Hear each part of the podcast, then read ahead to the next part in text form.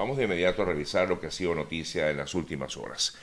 Eh, la información relacionada con la ahora ya tormenta Idalia, lo más reciente es que amenaza con eh, lluvias torrenciales en Carolina del Sur y Carolina del Norte y con inundaciones, es lo que se prevé para esta zona de Estados Unidos, tomando en cuenta de que ya mm, pues pasó por Florida, por Georgia y ahora se encuentra en eh, las Carolinas con eh, destino hacia el Atlántico.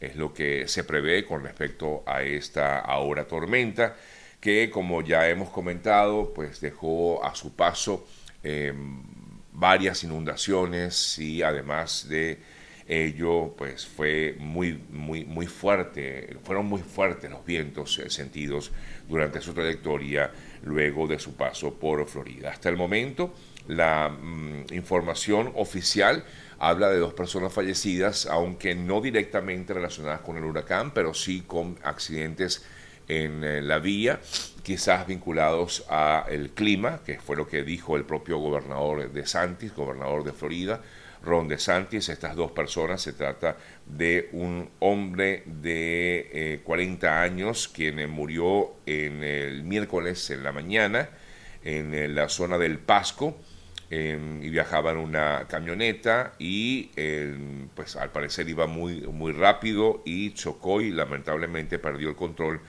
y por lo tanto, bueno, chocó contra un árbol, sufrió heridas mortales. El eh, segundo eh, fallecido es un hombre de 59 años de edad en Gainesville, o perdón, de Gainesville, quien conducía hacia el oeste de Alachua por la vía estatal 20 de Florida también eh, en condiciones bastante delicadas en cuanto al clima, es decir, había mucha lluvia y su vehículo también se salió del carril y cayó en una zanja al lado de la ruta. Es por esta razón que el gobernador de Santis dice que no están directamente relacionados con el huracán estas dos personas que lamentablemente murieron el día de ayer. Eso fue lo que dio a conocer el mm, gobernador Ron DeSantis. Los altos niveles de agua continúan ah, de todas formas a lo largo de la costa del Golfo. Igualmente el eh, número de personas que se habría quedado sin energía eléctrica asciende a más de 300 mil personas, eh, suponemos que a esta hora pues ya en algunas zonas que habían, se habían quedado sin energía eléctrica, ya estarán retomando como tal este, esta situación, ¿no? ya se habrá restablecido el servicio eléctrico. Es lo más reciente, bueno, insisto, lo más reciente tiene que ver con el hecho de que la tormenta ahora se encuentra en las Carolinas, em, amenazando con lluvias torrenciales e inundaciones. Cambiamos de tema, perdón, cambiamos de tema para eh, comentarles acerca de una información que dio a conocer o dieron a conocer en el día de ayer a organizaciones civiles que denunciaron que más de 1.800 migrantes se encuentran desaparecidos en México en medio de la crisis migratoria que vive actualmente la región. En el día de ayer, las organizaciones eh, Fundación para la Justicia, el Bloque Latinoamericano sobre Migración y el Comité de Familiares Migrantes Desaparecidos eh, confirmaron que México es el país que más, en el que más desaparecen personas migrantes. De estas 1.800 personas, la mayoría de ellas, eh, bueno, son todas de diversas nacionalidades, 55 distintas nacionalidades, según la información que dan a conocer estas ONGs. Le, igualmente informan que la mayoría de ellos, en su mayoría los menores de edad, son los que se encuentran en esa lista de la de los 1.800, mm, habla que por lo menos eh, de uno de cuatro migrantes es menor de edad y se encuentra desaparecido, eh, según información pues, que, repito, manejan estas organizaciones no gubernamentales. En cuanto al origen de las personas, eh, hay 347 hondureños, hay 307 guatemaltecos, 169 colombianos, 147 salvadoreños y 76 nicaragüenses. No dan a conocer aquí más nacionalidades de las personas que se encuentran entre los desaparecidos en, en México, en, por lo menos durante el más reciente informe que presentan estas ONGs. Hablando de migrantes, en Panamá hubo otro accidente, pero en este caso eh, pues solo hubo heridos, eh, según eh, la información que manejan autoridades panameñas. El Servicio Nacional de Migración panameño dio a conocer que un autobús con unos 50 migrantes irregulares volcó la mañana del miércoles en una carretera de Panamá con heridas, eh, perdón, con saldo de cuatro heridos, al parecer todos con heridas leves, pero continúan registrándose también este tipo de accidentes eh, que trasladan, de buses que trasladan a migrantes de una zona a otra. El eh, presidente de Costa Rica, que estuvo recientemente reunido con el mandatario estadounidense Joe Biden, dijo que su gobierno cumplirá con el derecho internacional y facilitará el paso de los migrantes por el territorio nacional para que su país no puede, porque su país, perdón, no puede acoger a todas estas personas que pasan por la nación, eh, por esta nación, por Costa Rica. Y por tanto, el presidente Rodrigo Chávez le pide a los migrantes que piensen muy bien antes de abandonar su país de origen, porque no la tienen nada fácil. Es una situación que constantemente pues han venido presentando los migrantes y razón por la cual pues es este llamado de atención que hace el gobernador, perdón, el presidente de Costa Rica.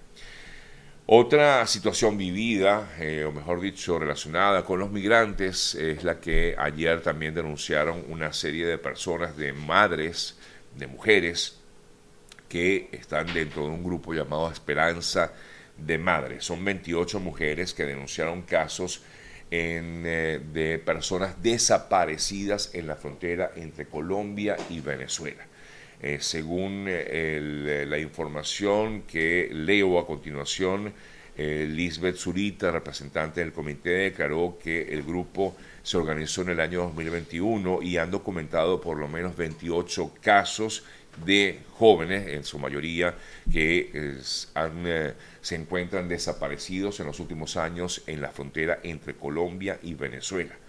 Em, y han hecho un reclamo o hicieron un reclamo en el día de ayer en Venezuela eh, para solicitar la colaboración de las autoridades venezolanas para lograr eh, determinar el paradero de, estas, de estos 28 em, que entiendo son jóvenes en su mayoría, 28 personas que se encuentran desaparecidas desde el año 2021 en la frontera entre Colombia y Venezuela. Temen, por supuesto, que algunos de estos jóvenes hayan sido captados por las eh, guerrillas que operan en la zona eh, y eh, también quizás algunos de ellos víctimas de algún tipo de secuestro.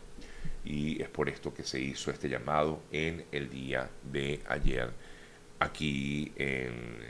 bueno, no, esto se hizo en en, Venezuela.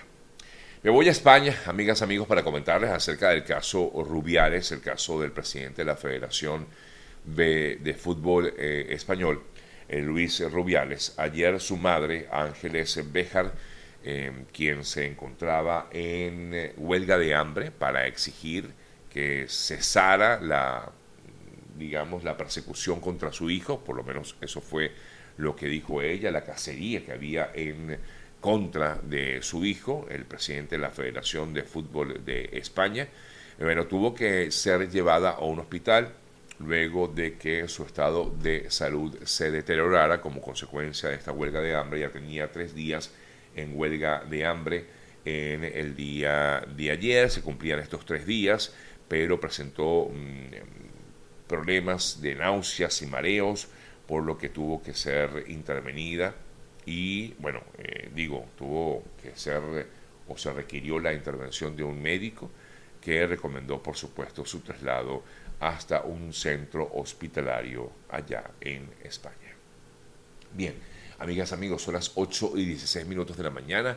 A esta hora quiero comentarles acerca de lo importante que es estar asegurado en este país, por eso siempre hago la recomendación de contactar a un experto en esta materia, como es el caso de nuestro buen amigo Oliver Suárez, que es asesor de seguros y que nos va a dar información detallada de cuál es en todo caso el seguro que más nos conviene eh, cuando vivimos aquí en Estados Unidos, porque tenemos que tener un seguro, porque definitivamente pues el sistema de salud de este país es bastante costoso. Así que eh, contacte a Oliver, lo puede hacer a través de su cuenta en Instagram, que es arroba eo.ayuda, eo.ayuda, o también lo pueden eh, hacer en vía telefónica al 954-842-8875, 954-842-8875.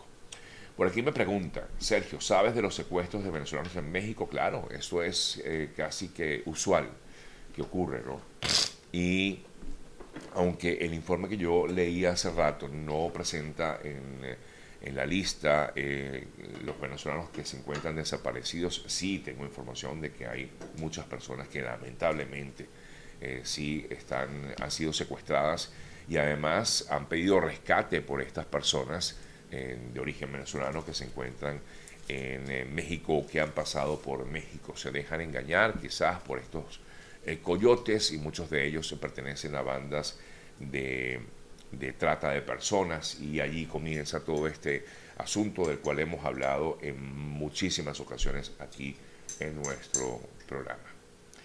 Em, preguntan aquí, voy a tratar de responder, a ver, dice, eh, ¿con qué interés están dejando entrar tantos migrantes? y han invertido demasiado dinero, eh, ¿hay algún tipo de interés? Mira, no lo creo. De hecho, creo que tampoco es tan fácil dejar o permitir la entrada de muchos migrantes. Recuerdan que hay una serie de, más bien, de, de implicaciones, o mejor dicho, de obstáculos que hay en la frontera. Recuerda que para poder entrar de manera legal al país, eh, hay diversas eh, fórmulas, entre ellas solicitar un asilo, que no es fácil porque tienes que hacerlo ahora a través de esta em, aplicación eh, en el teléfono llamada CBP One o a través de algunos países que tienen el parol, como los venezolanos o también cubanos, haitianos y y nicaragüenses que tienen el paro humanitario, así que yo no creo que sea tampoco tan fácil el, acceso a la frontera o por la frontera. ¿no? Em, la verdad es que no veo, no veo que, que, haya más bien se haya facilitado, sino más bien se está tratando de evitar, ¿no? es lo que he visto por lo menos en los últimos meses. Quizás un tiempo antes había más eh, siento que había más eh, facilidad para entrar al país. Ahorita es totalmente distinto. Es mi percepción a lo largo de lo que he visto durante varios años que he venido pues manejando este tema en, mis espacios. ¿no? Eh, siento que más bien ahorita la situación es un poco más difícil. Yo siempre hago la recomendación, amigas, amigos, yo no soy quien para decir qué usted puede hacer. ¿no? Usted si quiere entrar al país de la forma que quiera entrar, esa es su decisión. Yo siempre hago la recomendación de buscar a personas que la pueden, lo puedan ayudar. Hay miles de opciones para entrar y estar legal en este país. Eh, muchísimas opciones. Sé que son costosas, sé que en muchos casos hay que desembolsar bastante dinero, pero también en muchas oportunidades las personas que realizan este eh, proceso migratorio de forma irregular también pagan mucho dinero para poder llegar hasta eh, el país, ¿no? Digo, a coyotes o a personas eh, que quizás no manejan bien el tema, le pagan una gran cantidad de dinero. Por eso yo digo que es preferible hacer una buena inversión e invertir en alguien que conozca el tema, eh, en cualquier asesor legal en el que usted confíe, con el que usted se sienta más tranquilo, más eh, seguro, pues hágalo de esa manera. Repito, hay cientos de opciones, es decir, hay visas de trabajo de, diversos tipos, hay visas de talento, hay visas de, de, inversionista, qué sé yo, tantas cosas de las cuales hemos hablado también aquí en varias ocasiones aquí en nuestro programa. Así que la mejor mm, opción que yo les recomiendo es buscar la forma de hacerlo legal. Y si va a invertir, pues invierta de esa manera. ¿no? Es lo que pienso yo. Pero cada quien, insisto, toma la decisión que quiera, porque cada vez que uno habla del tema y dice, bueno, no lo hagan por aquí, no lo hagan por allá, pues inmediatamente comienzan a, surgir comentarios que no son realmente la, no es realmente nuestra intención. Cada quien que tome la decisión que piense es la correcta.